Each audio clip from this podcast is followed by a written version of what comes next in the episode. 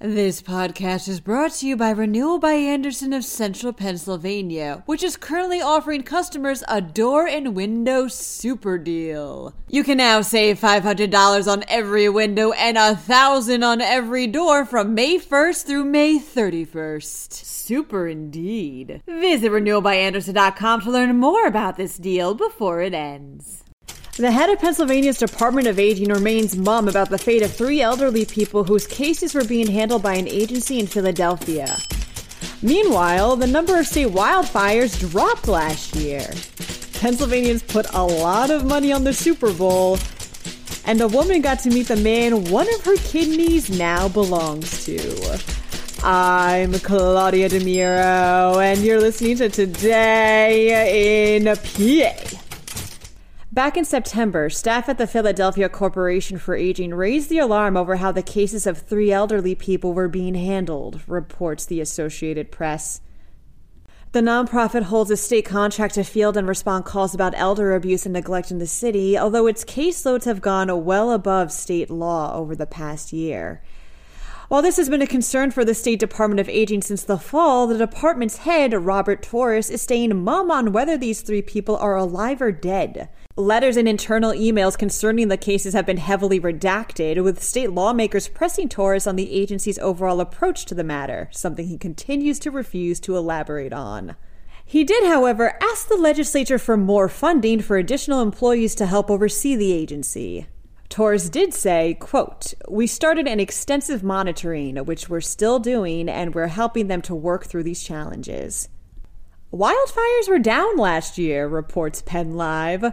Over 1,500 were reported in 2020, whereas 2021 saw over 1,300. However, that 1,300 is still way above the average 648 that we're seeing from 2000 to 2019. Why there's such a gigantic spike isn't exactly clear, but the Bureau of Forestry did state that 99.8% of all wildfires last year were caused by humans, with the most common situations involving the burning of debris.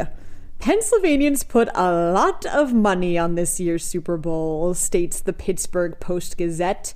How much? $68 million. That cash was wagered both online and in casinos across the state and was an overall 27% increase compared to last year's Super Bowl betting. This is the most Pennsylvanians have wagered on the big game over the last three years, which is even more impressive given the fact this is only the fourth year gamblers could legally bet on sporting events in the state. Erin Prindle of Bethel Park donated one of her kidneys this past December after one of her coworkers openly spoke about his wife's own kidney issues, says the Tribune Review. The following month, she got to meet the man it now belongs to.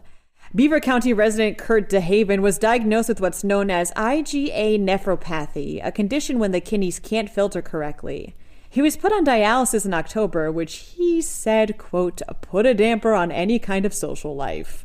Now, DeHaven's social life and life in general are back on track, as both he and Prindle are well on their way to recovering after their procedures. That wraps up today's episode. For even more Pennsylvania news and otherwise, head on over to pennlive.com.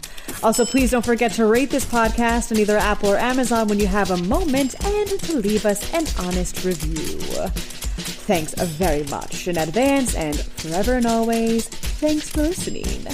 I'm Claudia DeMiro, and I'll see you for Friday's episode of Today in PA. This podcast is brought to you by Renewal by Andersen of Central Pennsylvania, which is currently offering customers a door and window super deal. You can now save $500 on every window and 1,000 on every door from May 1st through May 31st. Super indeed. Visit renewalbyandersen.com to learn more about this deal before it ends.